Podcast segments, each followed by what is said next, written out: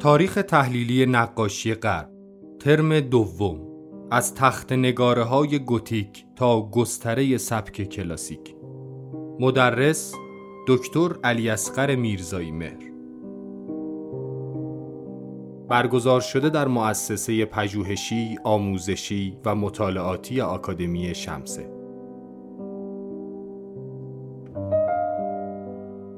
گوتیک بیشتر در معماری تجلی نمود اما هنر نقاشی را نیز بدون تأثیر نگذاشت این هنر اگرچه هنوز پیوندهای ساختاری خود را با هنر قرون وسطا به طور کامل نگسسته است اما برخی ویژگی های هنر انسانگرای رنسانسی را حاصل کرده است. نقاشی های عهد گوتیک صده های سینزدهم و چهاردهم میلادی را در بر می‌گیرد غالبا به صورت تخت نگاره هایی هستند که به عنوان پانل در کلیساها مورد استفاده قرار می گیرند و دارای مزامینی مذهبی هستند. رونسانسی که طی صده های پانزدهم و شانزدهم در اروپا به وقوع پیوست بنیاد اندیشه اروپاییان را دگرگون کرد. در این نوزایی فرهنگی که مرکز آن ایتالیا بود اندیشه های اومانیستی یونان باستان با مزامینی مسیحی به نوعی همزیستی نائل آمدند که نتیجه آن توجه به انسان به عنوان موجودی اندیشمند و همچنین گسترش انواع هنرها بود.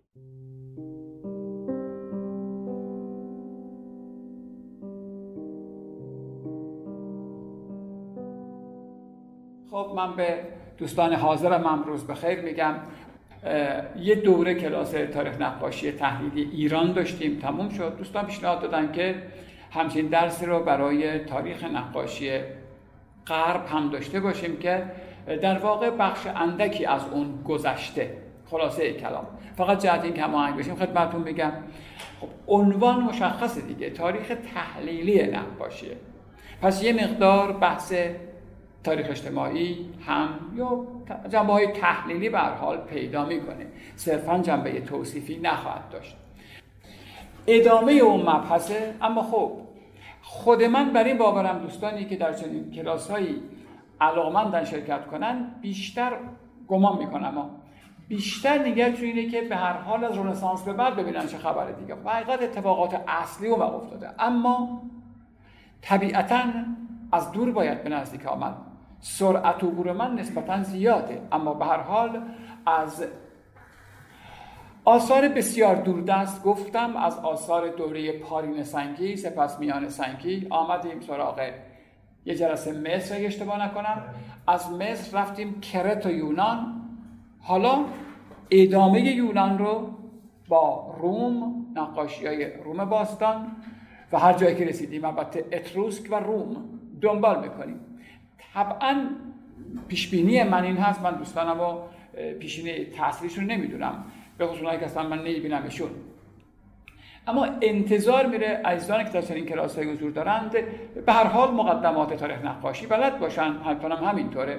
خب معمولا دوستان دانشگاهی بودند و مدارجی رو پشت سر گذاشتن. بعضی هم در بعضی زمینه از بنده بسیار باسوادتر و کارکشته ترن. می‌خوان تو این زمینه خاص بیشتر آگاهی پیدا کنن. به همین جهت من خب طبیعتا بحثم سطحش جوریه که برای دانش آموختگان دانشجویان به درد می‌خوره نه کسی که مثلا خدا نکرده هیچ آشنایی با تاریخ نقاشی نداشته باشه.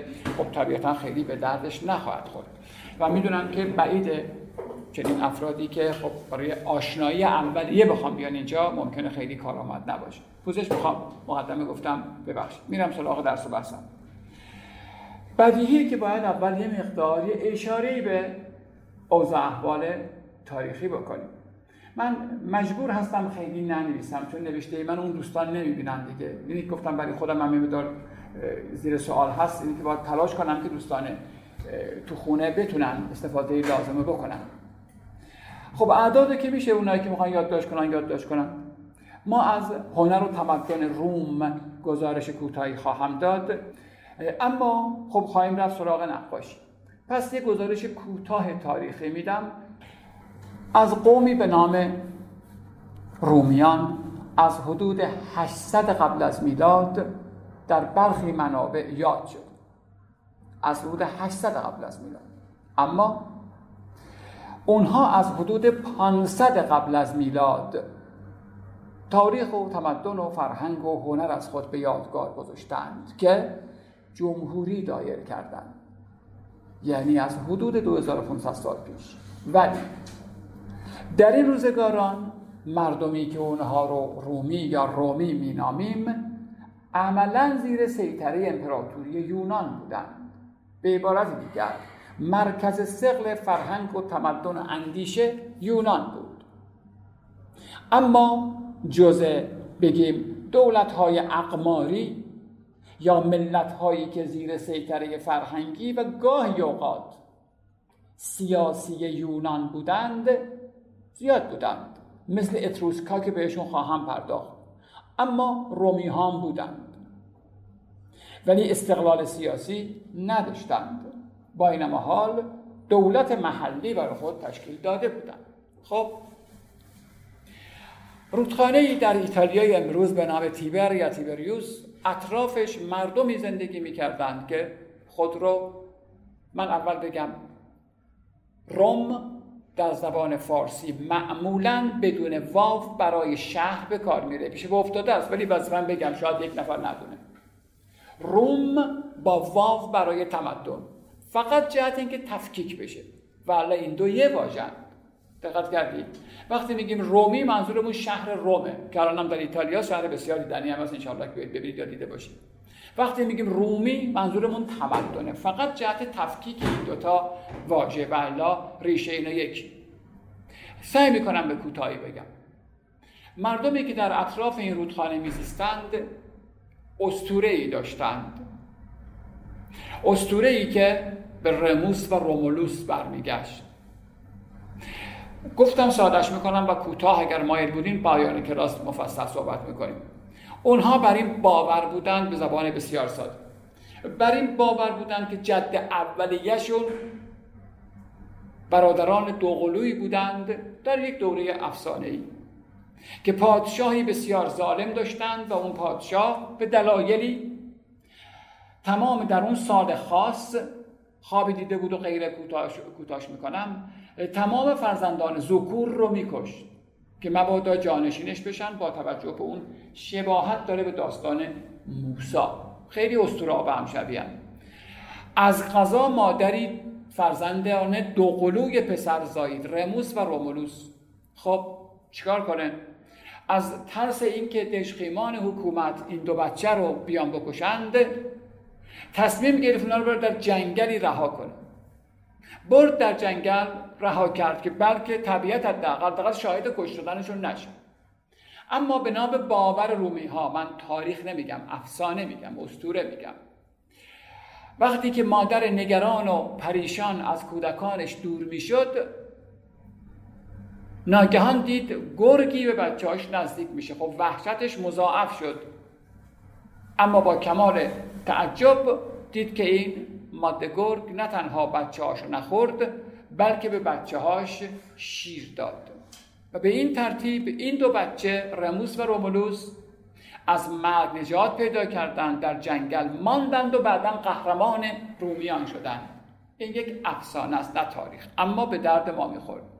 پس به این ترتیب واژه روم از این برادران باقی مانده یعنی نسب اولیهشون استوره آغازینشون به اینا برمیگشت. حتما یک افسانه و استوره است. اما نکته جالبش اینجاست که باش کار داریم. اینکه قومی نسب یا مادر نوعی خودش رو به یک گرگ برسونه. گرگی به نام کیمرا. این برای ما مهمه. رومی ها خودشون رو به نوعی فرزند خاندگان گرگ می‌دونستن. چرا مهمه برای ما؟ برای اینکه میکوشیدند همچون گرگ جسور و بیباک باشند. خب پس دو تا نکته کوچولی کم اهمیت گفتم ادامه میدم. بله از صده هشتم قبل از میلاد می‌دانیم که چنین قومی در جایی که زاد بومشون بود به نام روم شهرشون هم روم مینامیدند زندگی می‌کردن. اما چندان اهمیتی نداشتند همزمان با رومی ها در شمال شمال ایتالیا امروز قوم دیگری به نام اتروریایی ها میزیستند. اتروریایی ها این دو قوم هر دو متأثر از یونان بودند.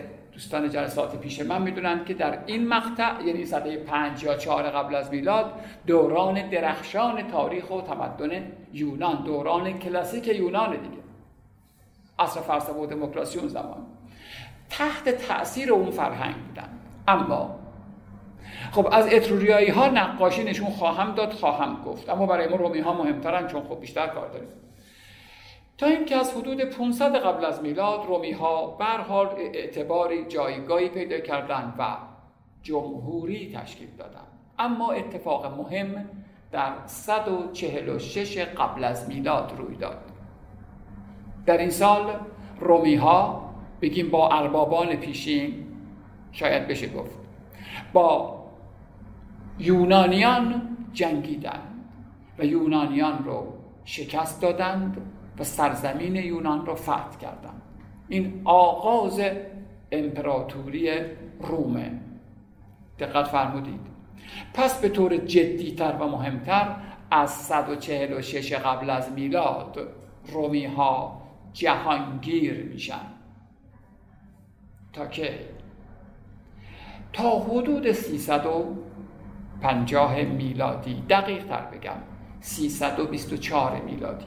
یه کمی دقت کنیم. گرچه خب کلاس ما کلاس تاریخ نیست اینو می‌دونم. اما خب نمیشه که از بسترهای تاریخی جداگانه تاریخ نقاشی یا تاریخ هر هنری رو خوند. قطعا نمیشه. به زبان بسیار ساده و عوامانه بگم. حدود 500 سال رومی ها آقای اروپا بودند. تنها ابرقدرت مغرب زمین بودند. حدود 500 سال. بدیهیه روشنه 500 سال که همش در یک لول نبوده. بالاخره بالا پایین داشته. اما حقیقت اینه که در این 500 سال رقیبی اساسی که اونها رو چالش جدی بکشه جز ایران نداشتند. جز ایران. منتها در ایران ما چه خبر اون زمان؟ اشکانیان و سپس ساسانیان حاکمیت دارند. و پیوسته یا به طور بگیم متناوبا متاسفیم امروز ما من برای هر جنگی متاسفم. متاسفانه این دو قدرت شهر و غرب معمولا با هم دیگه سر نزاع دارند. البته در موارد متعددی ایرانیان پیروزی های بزرگ به دست میارن اما برعکس شما است. مثلا اوگوست خب اشکانیان رو شکست میده. اما از طرفی می‌دونیم که شاپور والریان رو کردیانوس رو والریانوس رو سه تا از امپراتوران روم رو شکست میدن. اسیر می‌کنن میارن ایران. امپراتور روم رو. در درسای دیگه دوستان می‌دونن حتی خوشحال نیستم از گفتنش. آوردن که وقتی شاپور اول ساسانی می‌خواست سوار اسب بشه والریان رو می آوردن دلا می‌شد پاشو میذاشت رو اون سوار می‌شد به اسب. یعنی برای تحقیر رومیان خب این دشمنی دیری نبوده متاسفانه. متاسفانه. در هر صورت رومی ها حدود 500 سال آقای اروپا بودند. پرچمدار فرهنگ و تمدن و قدرت و ثروت و هنر بودند. رقیب اساسی نداشتند.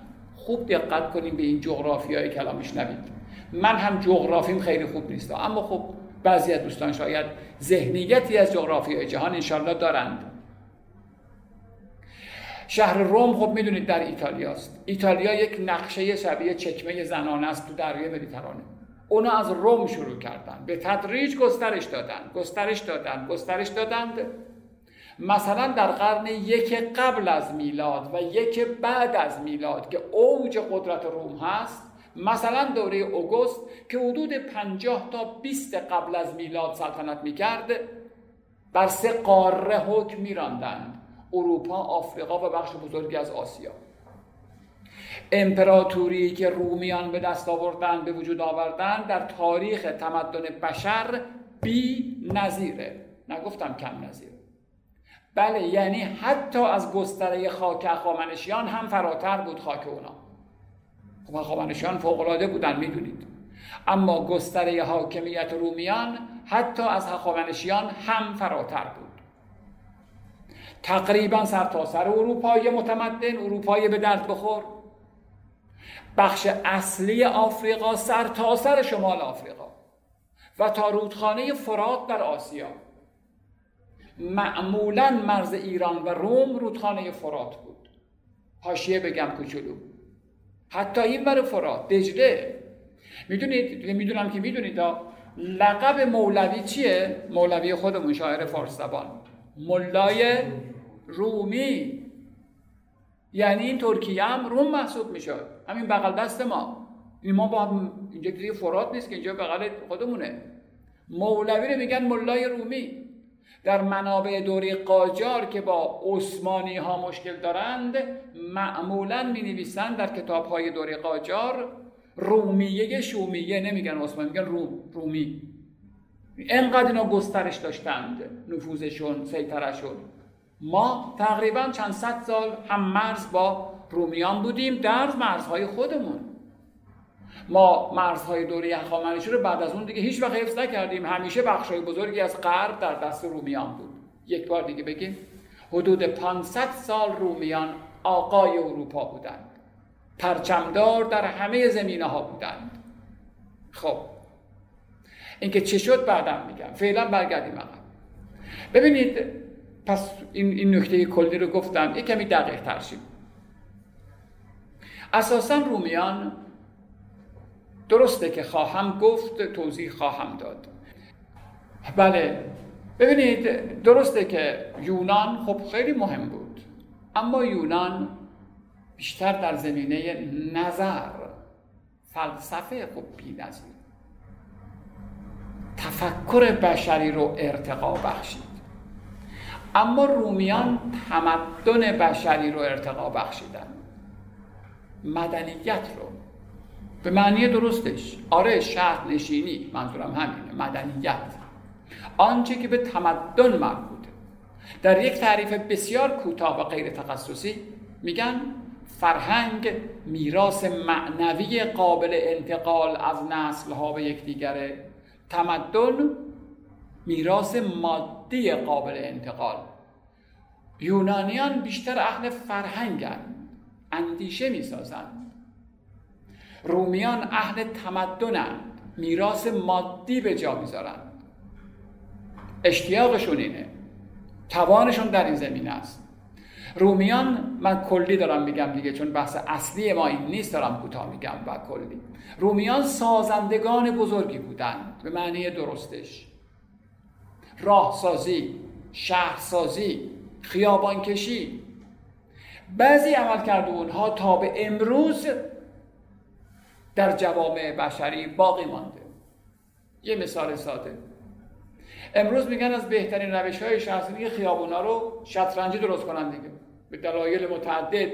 شطرنجی بهترین شکل کشگلو درست نکنن. اینا شهرسازی رومی بود.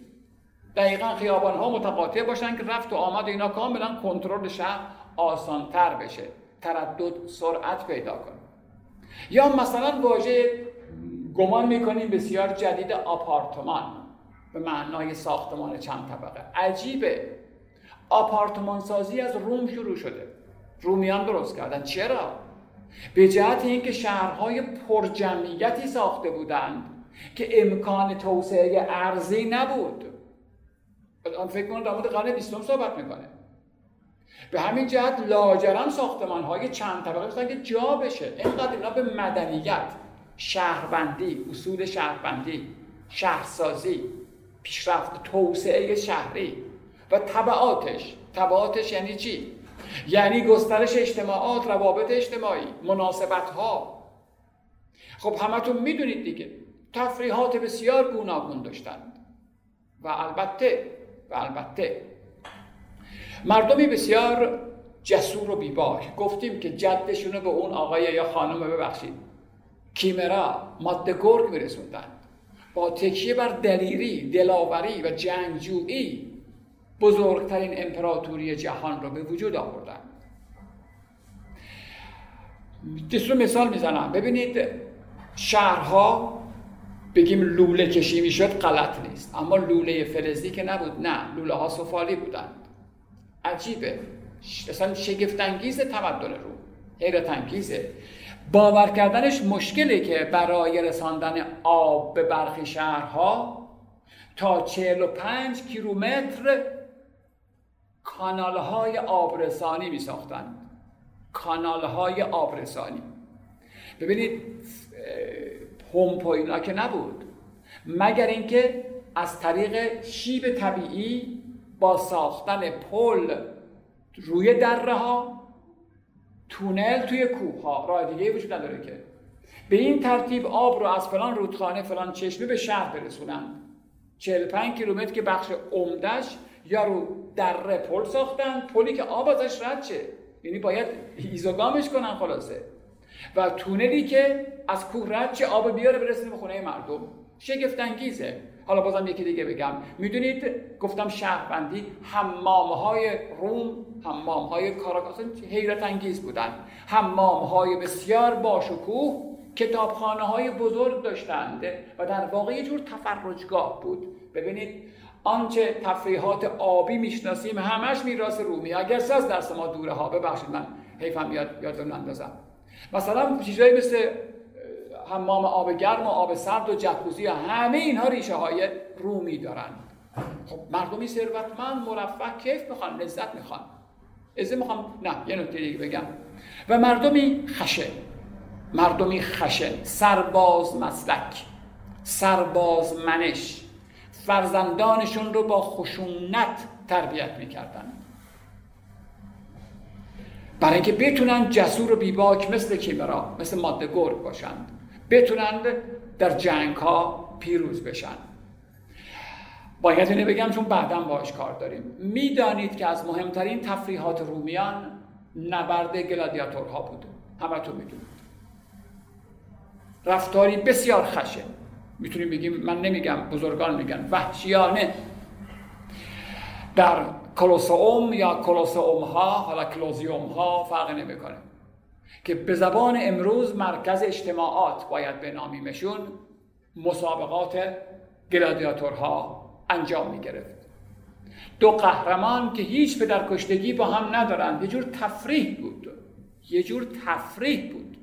و هر کدوم از این قهرمانان مثل قرمز آبی هزاران طرفدار داشتن. می اومدن تماشا. یه چی؟ تماشای اینکه واقعا یکی در میدان کشته بشه. که از تفریحات رومیان دوستان گرامی نبرد گلادیاتورها بود که بعضا صدها و شاید هزاران نفر طرفدار داشتند در برابر دیدگان اونها. این فرد کشته می‌شد بدون اینکه با اون یکی هیچ پدر کشتگی داشته باشه. خیلی عجیبیه. جناب ویلدورانت میگه وحشیانه ترین تفریح تاریخ بوده این کار. تفریح بوده این واقعا یه جور جشن یه جور تفریحه. ولی خب عملا در خون خودش چقدر خشونت بار و نمونه های فراوان دیگر از عملکردهای خشن رومیان سراغ داریم که خب همین مقدار جسارت اونها رو در درگیری ها و نبرد ها هم بالا می بود خیلی خوب. ازده می‌خوام این مقوله حالا تاریخش رو بگذارم مگر شما بخواید که آخر کلاس با هم دیگه بیشتر صحبت کنیم. من دقایقی رو حتما می‌ذارم برای اینکه دو طرفه صحبت کنیم. چه دوستان اونور خط دوستان حاضر در کلاس. اما به لحاظ یعنی فرهنگی هنریش کنیم بحث و به هر حال بریم سراغ نقاشی ببینید رومی ها از ابتدا هم خب مشخصه. یه جورایی متأثر از یونان بودند اما وقتی که در سال 146 قبل از میلاد عملا سرزمین های یونان رو آتن رو کلا سرزمین یونان رو تصرف کردن اونم با جنگ. یه به تدریجی که اتفاق عجیب افتاد اگر شاعر رومی هراس فکر می‌کنم یه جمله ای داره خیلی زیباست. شعری که ترجمهش کردن شده جمله شده جمله فارسی. میگه مغلوبی که قالب رو اسیر خود کرد. در مورد یونان میگه مغلوبی که قالب رو اسیر خود کرد. به یونان میگه درست میگه. یعنی چی؟ یعنی رومی ها احساس کردند که عجب شکوه و عظمتی داشته رو. میشه اون رو به خودشون انتقال بدن. و عملا شدند میراث خار و میراث دار یونان. یعنی عملا ادامه دنده راه یونان به لحاظ هنری حداقل دارم میگم شدن رومیان. این برداشت استفاده و تقلید از هنر یونان به شکل تقریبا بی سابقه اتفاق افتاد. چرا چطور بی سابقه؟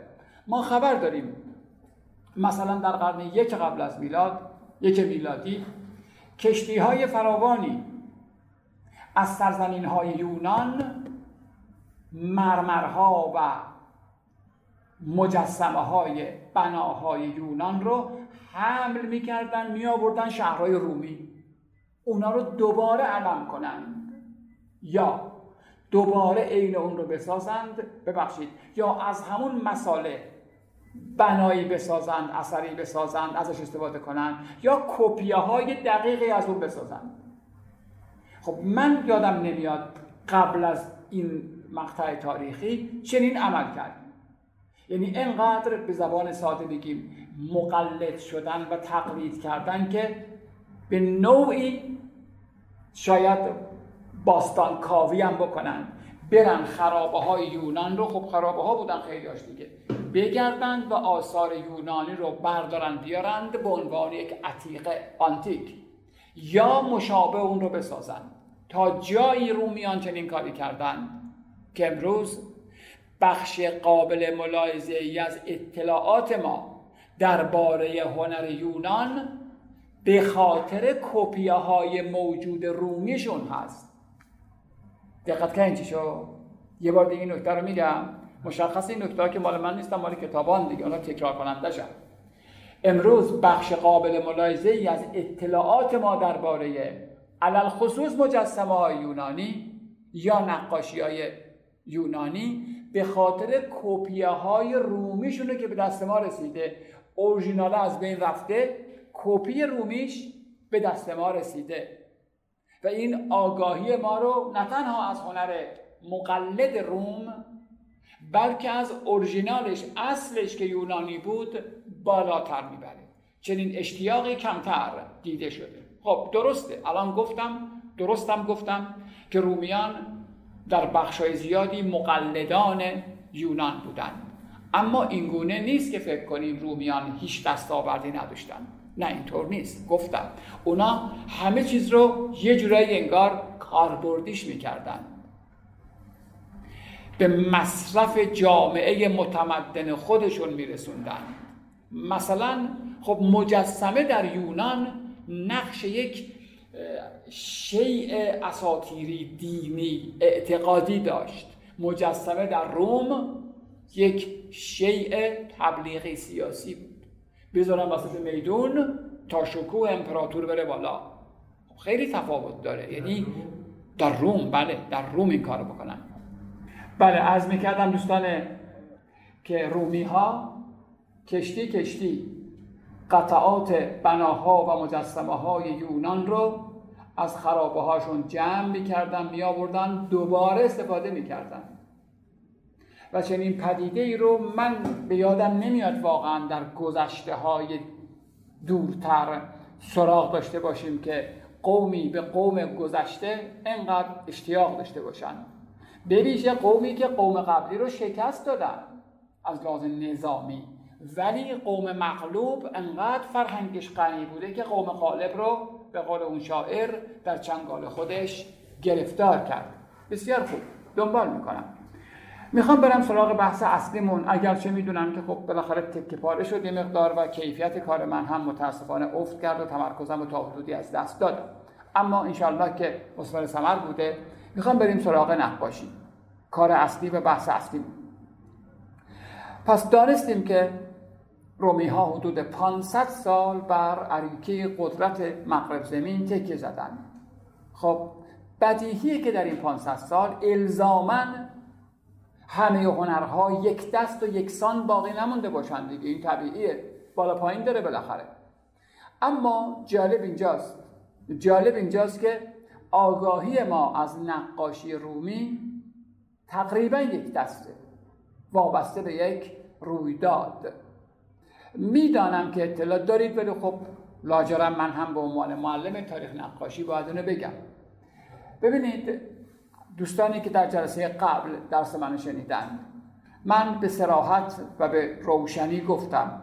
گفتم ما از یونان باستان نقاشی دیواری نداریم. خب چیکار کنیم که از بین رفته دیگه؟ نقاشی دیواری که شاخصترین گونه تولیدات تصویری بوده است طبیعتا و حتما یونانیان نقاشی دیواری داشتهاند ولی به دست ما نرسیده. از بین رفته. و این قابل درکه.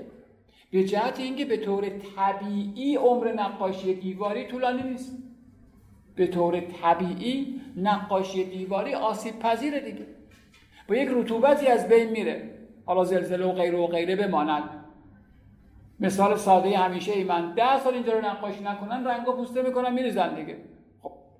بناهای تاریخی هم به همچنین. اینکه از کرت نقاشی مانده بود یک اتفاق بود. اینکه از مصر نقاشی های زیادی مانده بود دلیل داشت توضیح دادم. چون اون مقابر کاربردی نبودن که در یک تاریکی در یک فضای کمینی خوش مونده بودن دیگه. تا این صد سال اخیر که کسی داخل اون مقابر نرفته بود. پس عامل مخرب استثناء نداشتن اما در یونان بوده.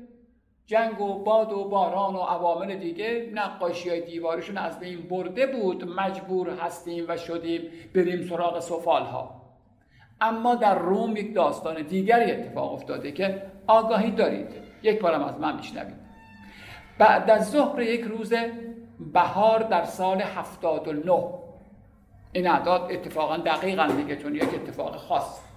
در سال 79 میلادی بعد از ظهر یک روز بهار ناگهان کوه وزو یا وزوویوس فوران آتش فشانی ای می‌کنه. ربطش بحث ما چیه؟ خب ربطشو می‌دانید و منم توضیح خواهم داد. بعد از ظهر یک روز بهار کوه وزو در شمال ایتالیای امروز هست. ناگهان یک فوران آتشفشانی بسیار بسیار مهیب انجام میده. به گونه ای که میشه گفت هزاران تن مواد مذاب از دهانه این کوه فوران می‌کنه و به بیرون جاری میشه. من و شما از نزدیک هیچ کدوممون قطعا کوه مذاب ببخشید آتش فشان ندیدیم. کشور ما که توی این ده سال اتفاق نیفتاد. می‌دانیم که دماوند ما آتش فشانی تفتان و غیره ولی نیمه فعال یا تقریبا خاموشن اما تو فیلم ها دیدیم که اتفاق وحشتناکی روی میده. خب آنچه در هسته زمینه بسیار بسیار داغه. به دلایلی که از نمنصبات دارم نه بحث مربوطه از بعض جا می‌زنه بیرون و همیشه هم از نوک کوه می‌زنه بیرون. و این جاری میشه. هزاران درجه دما داره مذاب دیگه. سر راش هرچی باشه طبیعتا نابود خواهد کرد. خب این مواد مذاب در دامنه کوه وزو دو تا شهرک ویلایی وجود داره. می‌دانید پومپی و هرکولانئوم. این دو شهر خیلی کوتاش میشه. در عرض شاید چند ساعت وحشتناک خیلی پدیده وحشتناک عجیب غریبی است. در عرض چند ساعت زیر گدازه های آتش فشانی دفن نمیشن. عمدن این واژه رو به حساسیت گفتم. برای اینکه فکر نکنیم تخریب میشن. نه دفن شدن با تخریب شدن خیلی فرق داره. زلزله ساختمان ها رو ویران می‌کنه. اما این ماجرا به ویران کردن ساختمان دخلی نداره. مواد مذاب آرام آرام حرکت می‌کنند و میان شهرها رو غرق می‌کنند. تجسم بکنیم چه اتفاق عجیب وحشتناکی است. این دوتا شهرک ویلایی تفریحی در مواد مذاب عملا غرق میشه دفن میشه. یه ساعاتی محدود. مثلا شاید یه روز دو روز. نمی‌دونم اینقدر اطلاعات دقیق ندارم. خب اما یک کمی با این کلنجار بریم چون بحث ما نقاشیه. آره بله ما نقاشیه. اما باید اینو بگم من چون این اتفاق این اتفاق وحشتناک باعث شده است که نقاشی به دست ما برسه. به همین جهت باش کار داریم. خب حیفم میاد نگم دیگه. من به حال خوشبختانه کوهنوردم و مکرر نوک قله دماوند حضور پیدا کردم. می‌دونید که دماوند نیمه فعال. یعنی یک سوراخی از اون وسط و با یک صدای مهیبی دودی می‌زنه بیرون و مواد مذاب دیده میشن اونجا. منتها که پخش نمیشن. دقیقا فیلم سی چهل ثانیه هم تونستم بگیرم اتفاقا اونجا. ببینید اول دوده و خاکستر تخلیه میشه. سپس مواد مذاب خب تفتان رو دیده باشید از نزدیک دود بسیار قلیزی فعالتر از دماونده. موادی بیرون نمیریزه. اما از جایی که دود در میاد داغ داغه بشه نزدیک کاملا سرخه. من میگم شخصا دیدم مال دماوند. سرخ اونجا. اونجا دیگه فوران نمی‌کنه پرسه این بر نمی‌دونم اگر اهل کوه داشته باشید شما اگر از طرف رینه بخوایم برین شاید پایین پایینا کاملا مشخصی که مواد ریخته بعد سرد شده یعنی پرتاب شده ریخته اومده پایین. خب مواد مذاب از دهانه کوه آتش فشان فوران می‌کنه بیرون. قبل از اون دوده و خاکستر. جنس شیمیاییش نمی‌دونم چی انواعی از کربن دیگه به قلزت زیاد میاد و اطراف رو در بر می‌گیره. از بد حادثه احتمالا خیلی باد نبوده اون روز. این مواد بگیم حالا گوگردی دوده و خاکستر قبل از اینکه مواد مذاب برسند اهالی شهر رو خفه می‌کنه. قبل از اینکه دوده و خاکستر برسند. اما همین دوده و خاکستر که با لایه قلیزی روی شهر میخوابه عامل یک آیق رو ایفا می‌کنه. نقش یک آیق رو ایفا می‌کنه. تا وقتی که مواد مذاب میان می‌رسن عملا با بسیاری از سطوح تماس مستقیم برقرار و برگزار نکنند. موضوع مثل انتخاب بدم دیگه. یعنی چون بلا فاصله خواهید گفت که موادی که چند هزار درجه دما دارند چطور این نقاشی ها رو نسوزونده؟ پس پیشاپیش گفتم به این جهت که در بسیاری موارد این دوده و خاکستر بسیار قلیز مثل یک لایه عایق روی شهر پوشیده گرفته و خب واقعا عایق دیگه. و موجب این شده که مواد مذاب مستقیما به بسیاری از اشیا خونه ها در و دیوار اینها اصابت نکنه. خب. پس به این ترتیب در دو شهرک تفریحی و ویلایی پومپئی و هرکولان اوم خانه ها زیر گدازه ها دفن شدند. آنچه داشتند هم دفن شد. بیش از هزار و هفتصد سال بعد اینها کشف شدند. یعنی قرن هجده. باستانشناس ها اینا رو از زیر گدازه ها در آوردند. و ما فرض که اشکال نداره. اگر 300 سال پیش از این میزیستیم ما تقریبا هیچ اطلاعی از نقاشی های دیواری رومی نداشتیم. دقت کنید فرض محال محال نیست به قول افلاتون اگر ما 300 سال پیش از این میزیستیم تقریبا هیچ آگاهی از نقاشی های دیواری رومی نداشتیم. اما حالا داریم به خاطر این کشفیات درست فاجعه هزاران هزار نفر رو سوزانده و نابود کرده. اما خب حداقل حسنی هم داشته با اینکه میراث رومی رو اون زیر حفظ کرده. بله علاوه بر اینکه خب این گدازه ها به تدریج سرد میشن دیگه وقتی میان. یعنی لایه های زیری سخت میشه. مثل آب رقیق و جاری نیست. به همین جهت بسیاری موارد ممکنه.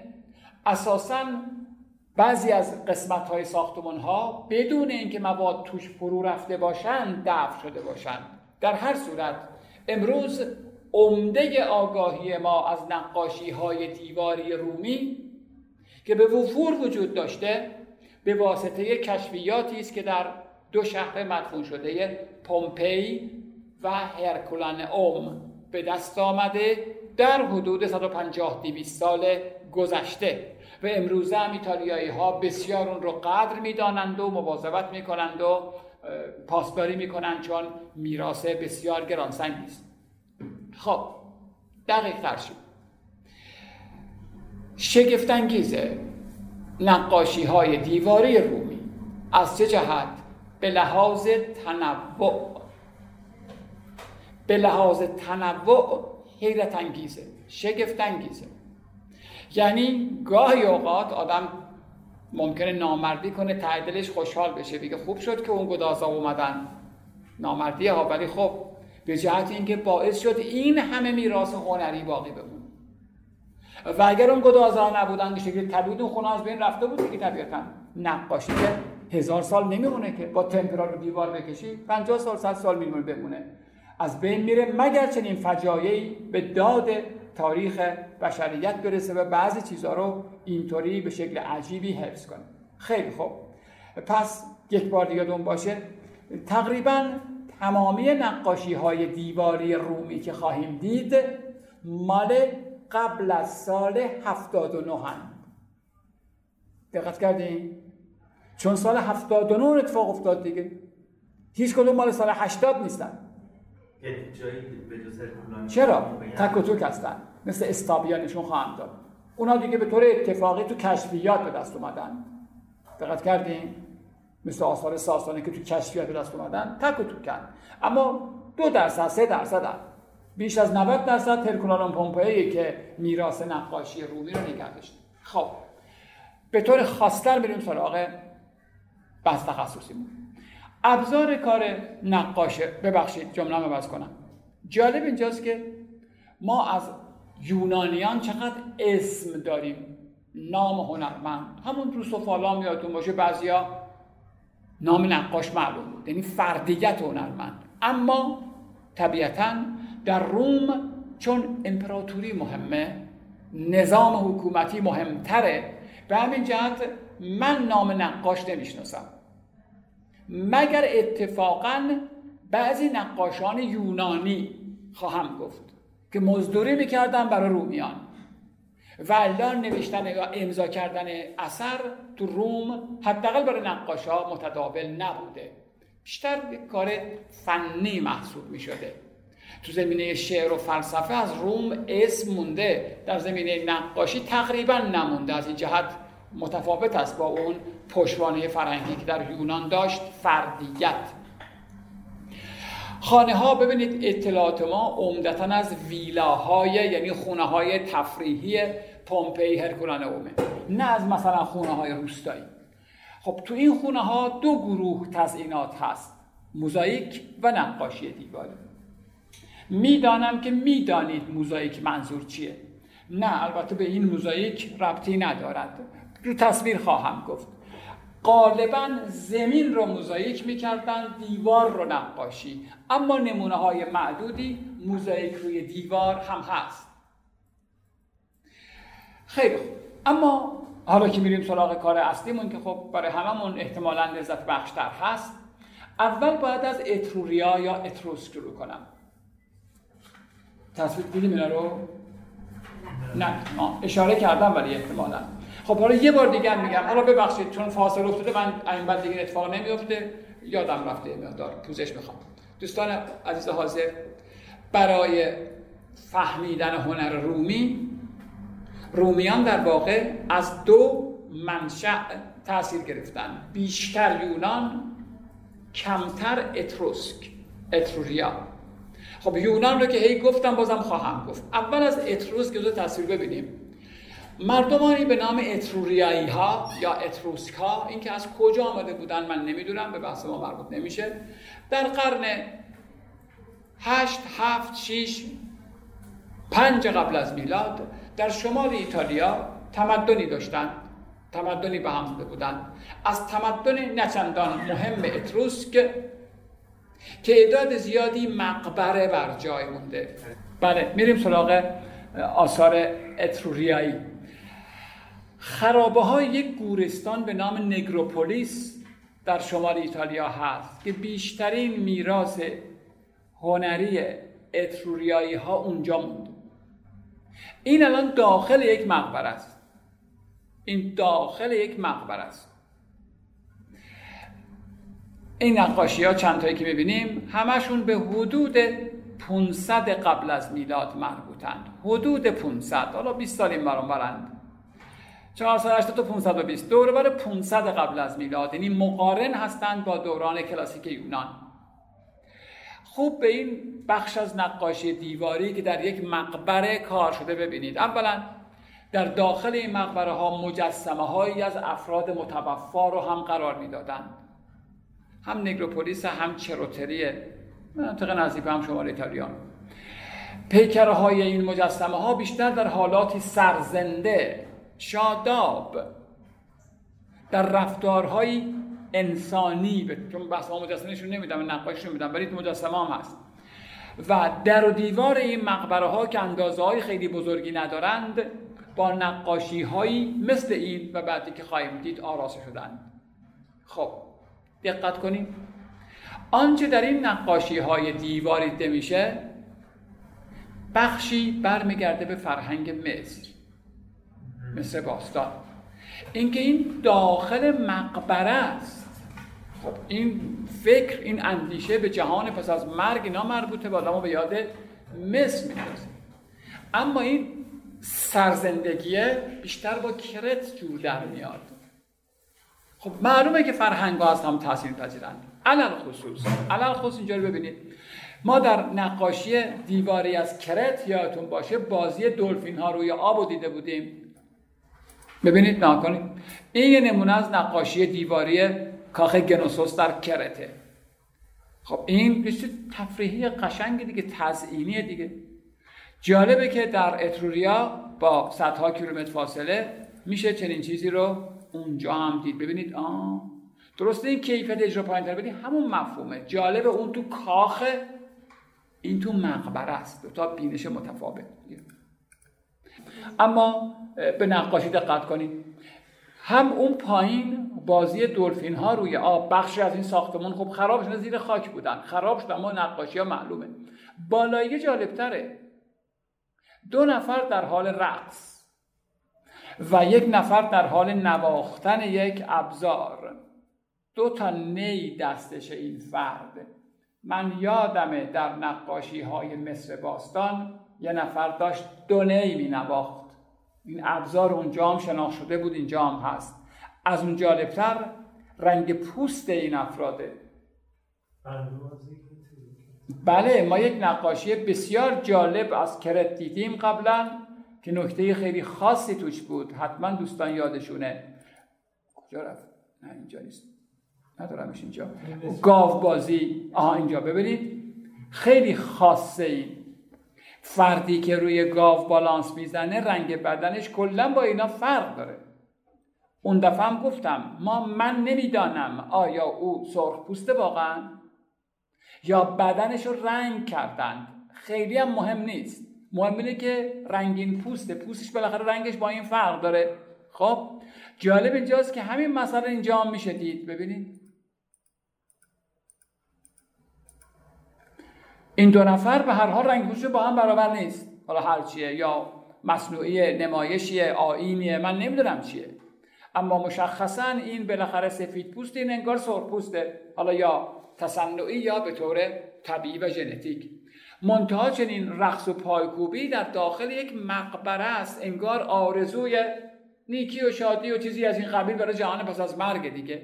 یعنی یک جور آمیختگی میان فرهنگ مصری کرتی رو در اینجا میشه دید. و البته یونانی رو به جهت اینکه عملا تحت تاثیر یونان بودن به لحاظ قدرت فوق‌العاده‌ای که یونان در این مقطع داشت. ببینید یک جور سرزندگی در نقاشی هست. ما از کرت یک نقاشی به نام زن پاریسی دیدیم. اینجا هم تقریبا همون مسائله. یعنی در اتروریا هم زنان حضور پررنگی دارند درسته این نقاشی مال مقبر است. اما در هر صورت برگرفته از واقعیت های اجتماعی است. یک زن اتروریایی لابد همچین آرایشی داشته همچین چه می‌دونم لباس میپوشیده گردنبند میآویخته و خلاصه حضور پررنگی باید در جامعه داشته باشد تا به این شکل در آثار تصویری ببینیمشون. البته مشخصه که بخشایی از این نقاشی ها آسیب دیده و از بین رفته اما نوعی سرزندگی. چرا دوتایی پرید؟ این نمای بهتر است. نمای بهتر است. به جهت اینکه خود ساختمان مقبره را می‌بینید. این اتاق است نشندان بزرگ که داخل یک مقبره است. عملا بخش عمده این ساختمان زیر زمین بود در واقع. خب سقف شیبدار داره چیز عجیبی نیست. ما با نقاشی ها کار داریم. بخشایی از نقاشی ریخته از بین رفته. اما کمی دیتیل کنیم. جالبه. خیلی جالبه. ماهیگیری تفریح تفنن این آقا داره با فلاخون پرنده شکار می‌کنه. اینجا مراسمی برقراره. ساختار ترکیب بندی یک کمی آدم به یاد مصر میندازه. این رنگ تخت و خطوط کنار نما و میل به تقارن خود رنگ بندی هم یه جورایی حس و حال آثار مصری رو القا می‌کنه. اما خب مثلا عملکردها عمدتا به زندگی این جهانی مربوطن. نوعی سرزندگی بسری و مضمونی در دیوارنگاره های اتروریا دیده میشه که خواهیم دید بخشایش به روم انتقال پیدا خواهد کرد. خب با این نمونه نچندان زیاد میریم به سراغ دیوارنگاره های رومی. جالبه خیلی جالبه. برای من که بسیار جذابه. در شهری مثل پومپئی که یک شهر برها تفریحی بوده و ثروتمندا و خوشگذرانا زندگی می‌کردن دیگه. ویلا به معنی درستش بوده. مرسوم بوده که نام صاحب خانه رو رو در خانه سنگ بود ساختمون دیگه میکندن. به همین جهت امروز ما برای من که خیلی جذابه نام صاحب خونه ها رو خیلی جا رو می‌دونیم که این خونه کی بوده اون خونه کی بوده. بذارین یه حاشیه کوچولو بگم. ویلدوران توضیحات زیاد در مورد این شهر رو داره. میگه قدیمی ترین تبلیغات نوشابه در فروم یا میدان مرکزی پومپئی ثبت شده چرا؟ به جهت اینکه یک میدون مرکزی داشتند. خب خرید اونجا صورت می‌گرفت. بعضی ها تو خونه جنس داشتن. میبادن اطلاعیه کاغذی نه ها گلی. میچسبوندن که من فلان جنس و فلان قیمت میدم. مثلا شربت بهلی بو بشکه فلان قد. اینا رو رفتن پیدا کردن الان هست. ببینید اطلاعاتی تا این حد دقیق ظریف. اعمال کرداری که خیلی روز آمده. خب تا برسه به اینکه نام خیابان ها یا نام صابخونه ها اینو گفتم به اینجا برسم. اینجا خونه آقای ووتیه در شهر پومپئی سردر خونه نوشته که ووتی مال خونه آقایی به نام ووتی بوده. کتاب هم نوشتن خانه ووتی این یه بخشی از یک اتاق. خیلی خوب باید توجه کنیم. همین یه دونه از همه تصاویری که امروز خواهید دید جالبتر همین یه دونه است. بقیه هم خوش آمد این یه دونه از همه جالبتره. چرا؟ چون حاصل جمع بسیاری از اطلاعات توشه. با حوصله پیش میرم. اولا این نرده ها رو بعدا گذاشتند. مشخص اینو گذاشتن که توریست دست نزنن. گرچه امروز دیگه با این کرونا توریستی وجود نداره متاسفانه. اما خب ایتالیا می‌دونید که از لحاظ توریسم ازش بسیار خوبه دیگه. این نرده ها رو ندید بگیرید. بقیهش کار داریم. درسته آسیب هایی به این اتاق وارد شد. سقفش خیلی جا رنگ و روش ترک مرک. اما خب کافیه. میشه فهمید.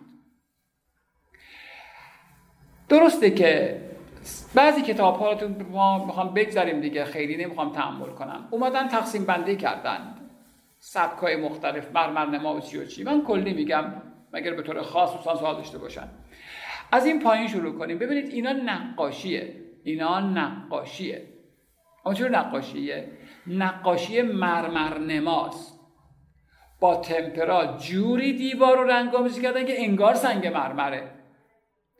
اگر بگم یه جور نقاشی تجریدیه خیلی غلط نیست من چی گفتم؟ اول گفتم آنچه در مورد نقاشی های رومی حیرت انگیزه تنوعشه. همین الان تنوع دارم میگم. بله. اینها یه جور نقاشی هند. مرمر سبک مرمرنما شبیه سنگ مرمر کردن اینجا رو. خب اما در اینجا یک موضوع مذهبی می‌بینیم. این دوتا فرشتن فرشته هم که رو زمین نسبت معلوم موضوع مذهبی هرچه هست خب کنارش نقوش تزئینی گیاهی می‌بینیم. تو یه دونه اتاق این تنوع قطعا حیرت انگیزه. جالبه اما اینجا یک موضوع اساتیری می‌بینیم.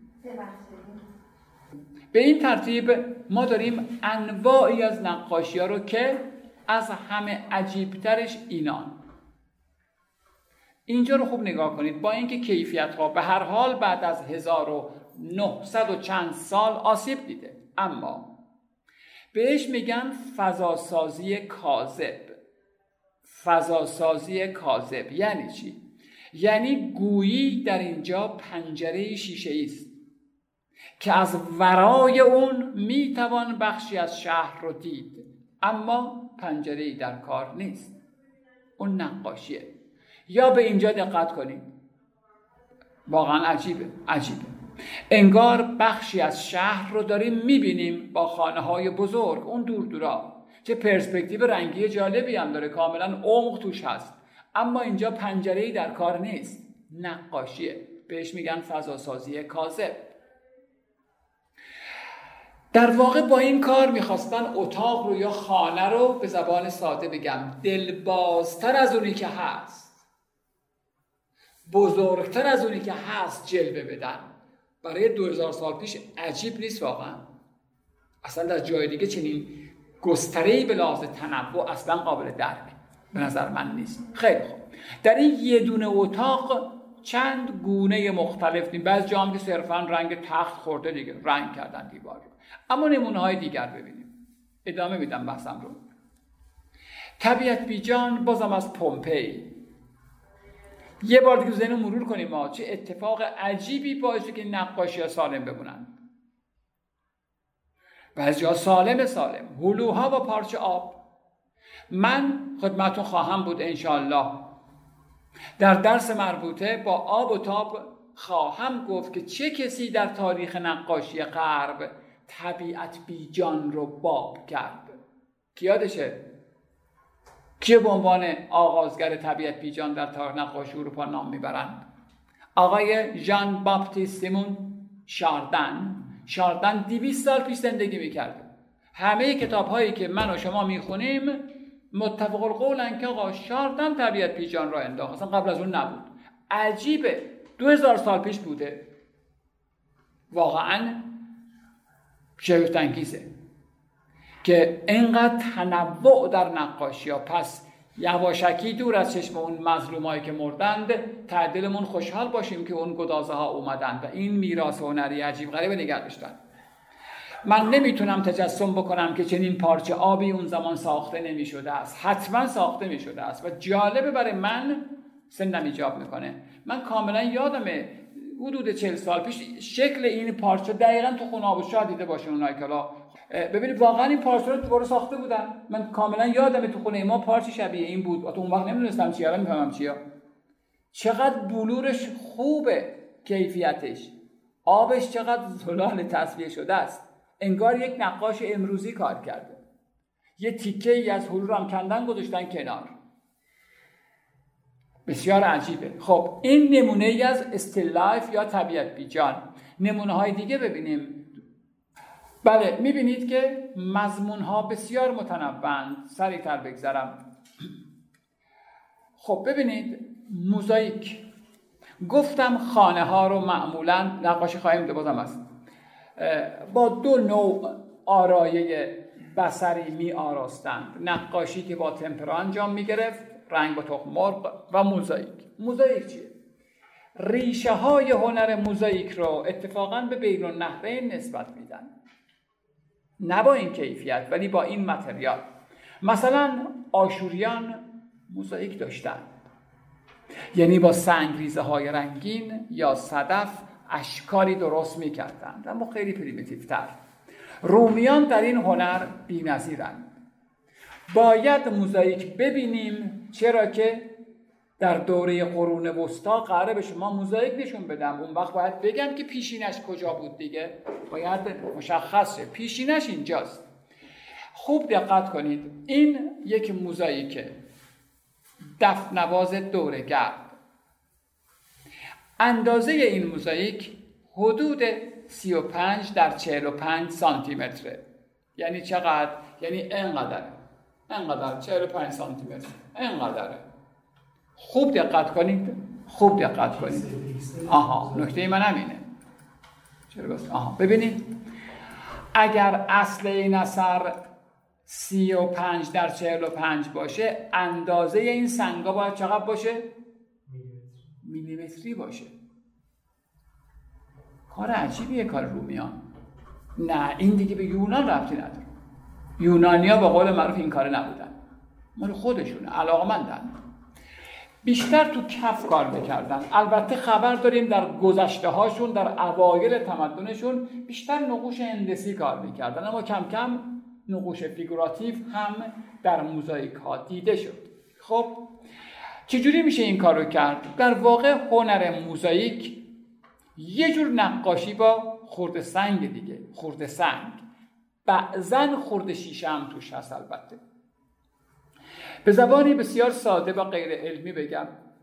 به جای تیوپای رنگی اینا قوطیای پر از سنگریزه جمع جمع که نمی‌کردن آماده می‌کردن. یعنی می‌رفتن تو کوه ها تو معادن سنگ های رنگی رو جمع می‌کردن می آوردن خورد می‌کردن. انقدر انقدر انقدر. حالا فرض کنیم تو هر قوطی تو هر جعبه یه سری سنگ های رنگین ترک کشیده می‌شد ملات ریخته می‌شد سنگا رو اون چیده می‌شدن میچسبوندن به اون. چرا این کار می‌کردن؟ چون بسیار هنر ماندگاریه. سنگ دیگه چیزیش نمیشه که.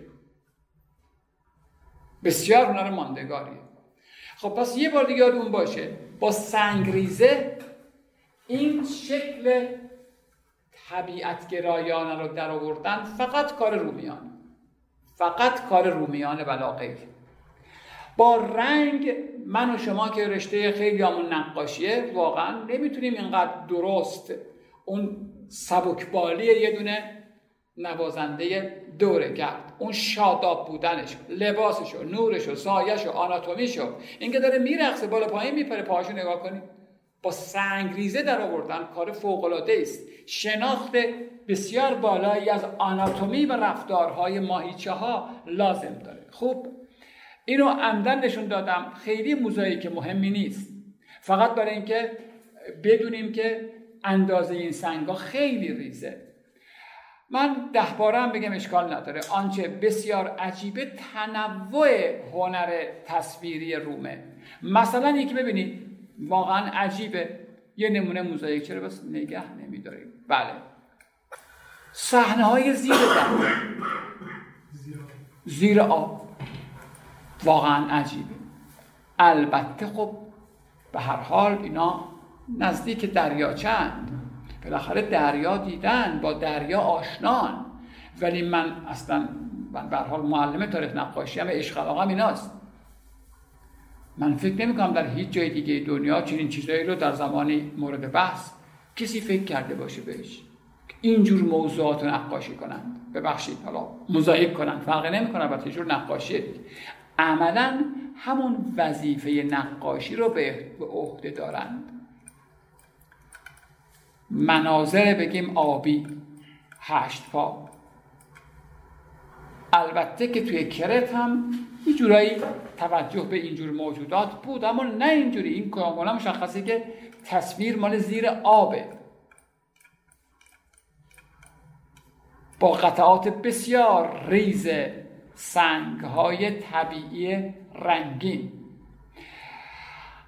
اما به نظر من شاخصترین و مهمترین موزاییکی که از روم باستان بر جای مونده بازم در پومپی صحنه جنگ معروف ایسوس هست. متاسفانه من تو اینها کلام دارم تصویر کامل رو نتونستم داشته باشم. detail ش رو دارم جنگ ایسوس چیه؟ عمداً شمرده میگم دوستانی هم که حضور ندارند خب چون مهمه براشون شاید حساسیت باشه جنگ ایسوس جنگ سرنوشت ایران و یونان بود در کنار رودخانه به نام ایسوس که الان در ترکیه جاریه داروش سوم در برابر اسکندر مقدونی سفارایی کرد و نتیجه این جنگ رو همتون می‌دونید که به شکست ایرانیان ختم شد و مرگ داروش سوم و ازمهلال امپراتوری اخوامنشی باید حواسمون باشه. به نظر من کمی دقت می‌خواد این جنگ خانمان سوز برای ما ایرانیان در چه تاریخی روی داده؟ 320 قبل از میلاد. این موزاییک مال کیه؟ نمی‌دونم کیه. اما کمی قبل از 79 می‌دونم کمی گیج کننده ممکنه باشه ولی خب به نظر من باید بهش توجه کنیم. یه بار دیگه میگم جنگ مربوطه 320 قبل از میلاد روی داده. این موزاییک که 5 متر و نیم این دیتیلش ها. 5 متر و نیم طولشه. مال قبل از 79 حالا یا 10 سال یا 20 سال یا 50 سال بیشتر که نیست. یعنی این موزاییک رو حدود 400 سال یا 350 سال مثلا بعد از این جنگ درست کردند. احتمالش از روی نقاشی یونانی آها. همین جهاز که مدار تحلیل و تعویل لازم داره. خوب دقت کنیم به چند نکته. یک نکته اینه که اصلا چه ربطی داره به رومیان؟ گیرم یونانیان هخامنشیان یه زمانی شکست. چه ربطی به روم دارستن خب گیرم که کردن. چه ربط داره؟ آها. ببینید جنبه سیاسی داره. جنبه سیاسی داره. جنبه تبلیغی داره. اولا ایران دشمن عمده و اصلی رومه. با هم چالش دارن پس به هر طریقی شکست ایران می‌تونه برای اونا خوشحال کننده باشه. به خصوص وقتی این شکست رو کسانی بدن که رومیان خود رو جانشین اونها معرفی می‌کنن یعنی یونانیان. یعنی انگار این پیروزی رو به حساب خودشون می نویسن دقت کردید اون جمله معروف سیاسی رو شنیدیم که دشمن دشمن من دوست منه. پس در واقع چنین ماجرایی است. در هر صورت شکست ایران حالا هر کی می‌خواد شکستش بده. می‌تونه برای رومیان خوشحال کننده باشه. هر کی این اتفاق افتاده تحقیر ایرانیان به هر دیگه. علاوه بر اینکه از طرفی خود رو میراثدار و ادامه دهنده راه یونان می‌دونند خود این هم کمک می‌کنه به اینکه اونا به چنین مزامینی بپردازند. خب این یه بخش بحث؟ دانستیم خلق چنین موزاییکی یعنی جنگ ایسوس جنبه تبلیغات سیاسی دارد قطعا. اما نکته دیگر و مشکل اینجاست مشکل دیگر اینجاست که این دوستمون کمی اشاره کرد.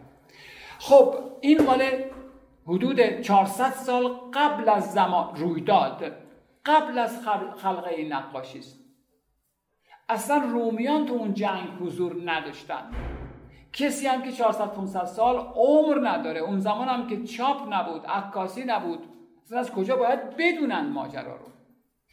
و من به شما اطلاع بدم.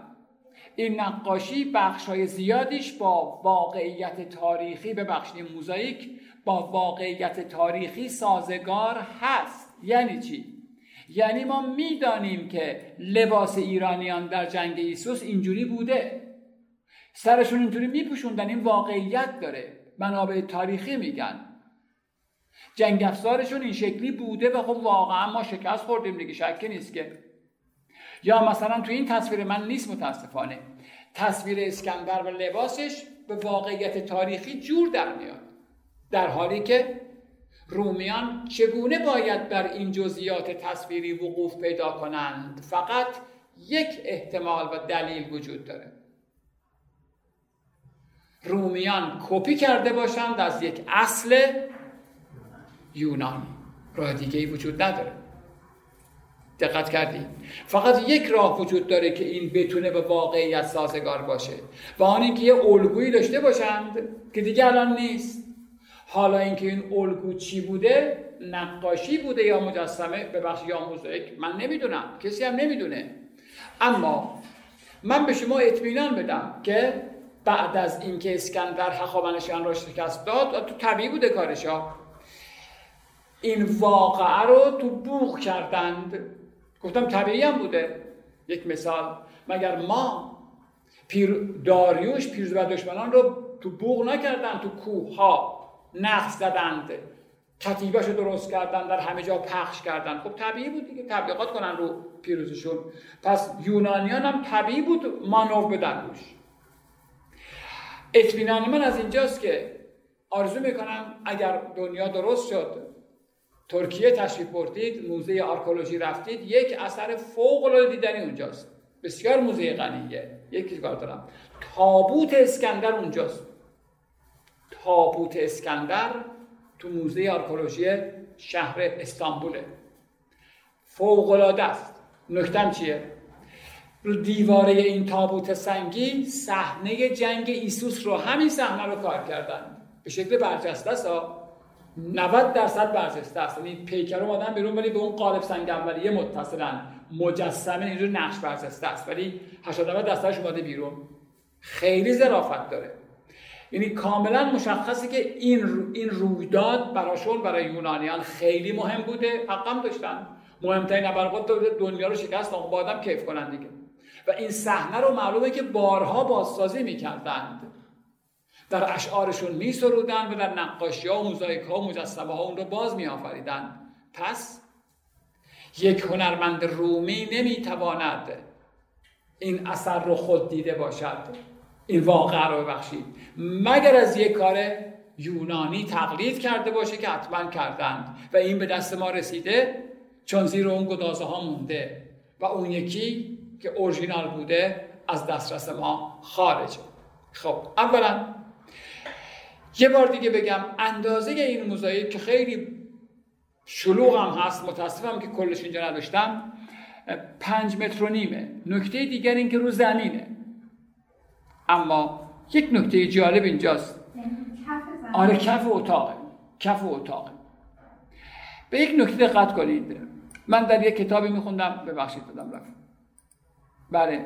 این این در واقع یک سرباز ایرانی است. اینم یک رو به حال جنگجوی ایرانی. دارن فرار می‌کنند و مهارت های رومیان در نشان دادن آناتومی و اینها با سنگریزه فوق العاده است. گاهی اوقات این سنگریزه ها خیلی ریزند. یه مثالی آورده بود. میگه در یه دونه چشم چشم یکی از این افراد 350 قطعه سنگ به کار رفت. ببینید چه کار صبورانه عجیبی می‌تونه باشه. هم در شاید چند سانتیمتر دو سانتیمتر 350 قطعه سنگ خیلی ممارست و حوصله می‌خواد. نکته جالب تر وقتی اینا غالبا رو زمین بودند فاصله متوسط کسی که اینها رو می‌بیند چقدره؟ اندازه قد آدم یه متر 60 70 سانت. اتفاقا از این فاصله خیلی طبیعی دیده میشه. دیگه زوم کردن نبود مثل ما زوم کنم برن جلوی این خیلی هوشمندانه و جالبه آخرین نکتم درباره این موزاییک جنگ ایسوس. خب باید کف خونه کی باشه چنین چیزی؟ از خودم بگم جایی نخوندم ها به درد چه جور آدمایی می‌خوره چنین موزاییکی سیاسی نظامی ها دیگه. اونی که تو خونش صحنه ای از زیر دریا رو گفته کار کردن که خب به درد اون که نمی‌خوره. اون علاقمنده چیز دیگه است. صد بارم بگم پشیمون نمیشم. تنوع آثار رومی عجیبه. مطمئنم که از من نخواهید شنید دیگه این جمله رو. چون جای دیگه ای به این تنوع اصلا واقعا شگفت انگیز. موزاییک. چشم چشم. ببینید اردک رو می‌دانم که این رو 20 سانته اینقدر. بوده اینقدر. ما خیلی بزرگش کردیم دیگه. یعنی اندازه سنگ ها بعضا ماه ها و شاید سال ها وقت می برده خب مال پول داراست دیگه. ویلاهای آدمایی بوده که می‌خواستن اینجا خوش بگذرونن. خونه معمولی مردم عادی نبوده. کاخ سلطنتی نه ولی به هر حال تفرجگاه بودند. دفعه پیش گفتم اگه این اتفاق بهار نمیافتاد شاید خیلی افراد کمتری میمردن. اما خب دامنه کوه طبیعتا بهار لذت بخش. بله صحنه رو ببینید. چشم برمیگردم اونجا. خیلی زیبا. خیلی زیبایی خاص خودشو داره دیگه. با سنگریزه رسیدن به این طبیعت فقط از رومیان برمیاد گربه ای که به هر حال مرغی رو گرفته. خیلی دور از ذهنه که جنبه اساطیری داشته نه اون قشنگی خب جالبه دیگه. خوشاینده. همچنان که مرغابی ها و ماهی ها می‌تونن جذاب باشن. همچنان که شما دارید آثار رومی رو می‌بینید من پرسید دوستمون رو یک گزارشی بدم. دوستان می‌دونن که می‌دانند که در کشور من و شما هم تعداد بسیار اندکی موزاییک به دست اومده. در کاخ بیشابور. نزدیک کازرون در شهر بیشابور کاخ احتمالا شاهپور در بیشابور. همه استادان ما بر این باورند که این موزاییک ها رو اسرای رومی کار کردن. خب همه چیز این موزاییک های ایرانی رومیه. البته جمله اصلاح کنم. همه همه ویژگی های موزاییک هایی که در ایران پیدا شده رومیه. همین باعث شده که کارشناسان بر این باور باشند که این موزاییک ها رو اوسرای رومی کار کردن. اوسرای رومی. آره درسته. ببینید در گذشته گذشته منظورم 2000 سال پیشی که داریم نباید صحبت می‌کنیم کار ببینیم دولت ها ارتش منظم مثل امروز نداشتند. داخل پرانتز. هخامنشیان استثناء داشتن البته فقط ده هزار نفر سپاه جاویدان صرفا جنگجو بودن. اونم ده هزار نفر در حالی که خشایارشا بیش از یکصد هزار نفر رو برد در جنگ سلامیس اونور این از کجا می آوردن؟ ببینید جمع آوری سپاه مثل دوره های بعد نبود اعلام می‌کردند جوانان بیان می‌خوام بریم جنگ. آموزش های مقدماتی رو می‌دیدن می‌رفتن جنگ. اگر اسب داشتن با خود می آوردن می شدن سواره. فقیر بودن می شدن پیاده نظام. خب در واقع اینا در زمان صلح یه شغل دیگه ای داشتن کار زندگی داشتن واسه خودشون. حالا پیش اومده شاه دعوت کرده یک ارق ملی سیاسی دو پول میدن. در همه جنگ ها جنگجویان از قنایم بهره می‌برن دیگه. زیادم می‌برن. پس به امید پولم بوده مزدور کلمه توهین‌آمیزی الزاما نیست. یعنی آقا تو بیا بریم جنگ. انقدر بهت حقوق میدم اگر پیروز شدیم انقدر بهت می‌رسه. دقت کردید به سرداران همیشه می‌گفتند هر سرزمینی رو که فتح کردی خودت حاکم اونجا. خب من این آقام باشیم ممکنه بگیم آقا شاید پیروز شدیم دیگه. تلاش کنیم پیروز شیم تا بشیم والی بشیم استاندار بشیم حاکم. پس دلگرم کننده بود. اینو برای چی گفتم؟ برای اینکه جنگجویان در همه سپاه لشکرها همه کشورها شغل اصلی داشتند جنگ مقطعی بود اومده بودن اینجا به جنگن شیش ماه بعد می‌رفتن دو سر کارشون. خب بعضی از اینا فعالیت های هنری داشتن. فکر کنم دیگه پاسخو روشن کردیم. و ما ایرانیان به شما منابع متعدد داریم اینو میگه ها. ما ایرانیان اوسرا رو معمولا در زندان نگه نمی داشتیم نه اینکه ما خوبی بودیم ما ازشون بیگاری میکشیدیم. راستی بخواید خوب بودیم. انشالله که نبینید. اینکه من تو زندان مثلا بگم بگم خوب برم مثلا بیگاری کنم خب که بهتره که بالاخره ایرونی هم بهم میدن یه هوایی هم می‌خورم به فعالیت هم دارم دیگه سعی می‌کنم کوتاه کنم. مشخصا منطقه داریم در نزدیک ایزه خوزستان به نام برده نشانده. برده نشانده. یعنی برده ها درست کردن سربازان رومی رو درست کردن شهر از اون معروفتر مشخصتر پل شادروان بازم در شوشتر. همه منابع میگن اونجا هم تابلو زدن که این پل رو اوسرای رومی درست کردن. تو اوسرا مهندسم هست معمارم هست کارگر ساده هم هست. برگردم به اونجا. پس خیلی تعجب آور نیست که میشنوید موزاییک های به دست آمده از بیشابور کار هنرمندان اسیر رومی بوده. البته کیفیت اونها اصلا در حتی اندازه اینا که دیدیم نیست. به جهت اینکه خب بالاخره یه چیزی بلد بودن دیگه. حالا ما هم چون کار بلد نبودیم هر جور بود میپذیرفتیم. خیلی همچین شاید توقعاتمون خیلی بالا نبود. همین سه مورد خدمات اسرای رومی در ایران؟ نه خیر خیلی متنوع. از بحث ما کمی خارج میشه. ما اطلاعات گوناگونی داریم مبنی بر اینکه بعضی از اونها تخصص هایی داشتند و به فعالیت های متعدد. مثلا یه نمونه خاص که من مشخصا می‌دونم فردی به نام خدای من اسمش هست؟ کوزی فکر کنم یه چنین اسمی داره. این فرد خیاط بسیار ماهری است. خیاط بسیار ماهری است. تا جایی که این امکان رو پیدا می‌کنه که برای شاه ایران لباس بدوزه طراحی کنه. و میشه مسئول خیاط خونه ارتش. ارتش ما. یعنی مثلا صدها نفر زیر دستشن. خب استادکار دیگه. حالا اومده جنگ اومده. استادکار خیاطی آقا این برشونا بلده. صدها نفر زیر دستش کار می‌کنن به عنوان دوزنده دیگه. خب با دست بازن دیگه این آقا رئیس چنین بخشی میشه مثلا.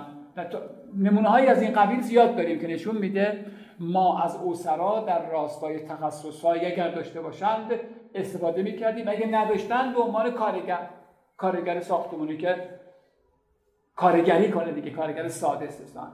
اما اگر تخصص در تخصصهاشون استفاده می‌شد. حتی از جنگجویان حتی از جنگجویان فرمانده اگر میپذیرفتند. خب طبیعتا این کار خائنانه محسوب میشه دیگه که بیان به دشمن بدن بعد بخوان با کشور خود.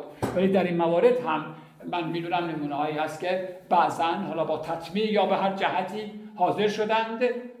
در جنگ بر علیه کشور خودشون خب نارضایتی هایی داشتن مثلا اقدام بکنند.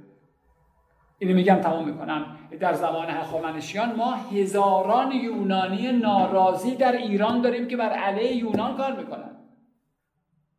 و البته شاید هزاران ایرانی ناراضی هم در یونان بر علیه اینجا. این طبیعیه ها این عجیبی نیست در جنگ ها که بخوان مخالف اپوزیسیون اونجا رو جذب کنن دیگه. عجیبی نیست.